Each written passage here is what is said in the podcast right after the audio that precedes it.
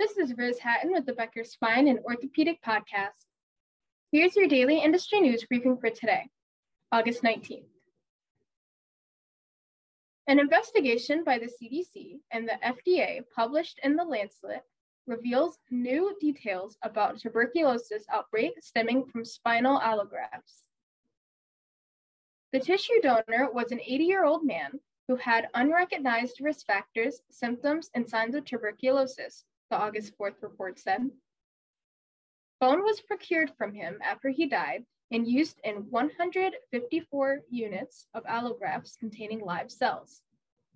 Those units were distributed to 37 healthcare facilities across 20 states between March 1st and April 2nd, 2021.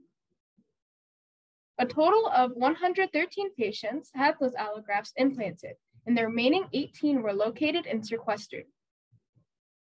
Eight patients died within 8 to 99 days of implantation, and three of those deaths happened after the outbreak was recognized.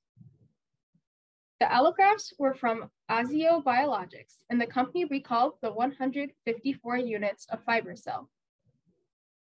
Dozens of patients were treated, and some lawsuits were filed on behalf of patients who died after receiving the allograft. The report supported laboratory testing for M. tuberculosis and routine assessment of prospective donors for risk factors and clinical findings. If you would like the latest spine and healthcare industry news delivered to your inbox every afternoon, subscribe to the Becker Spine Review e-newsletter through our website at www.beckerspine.com.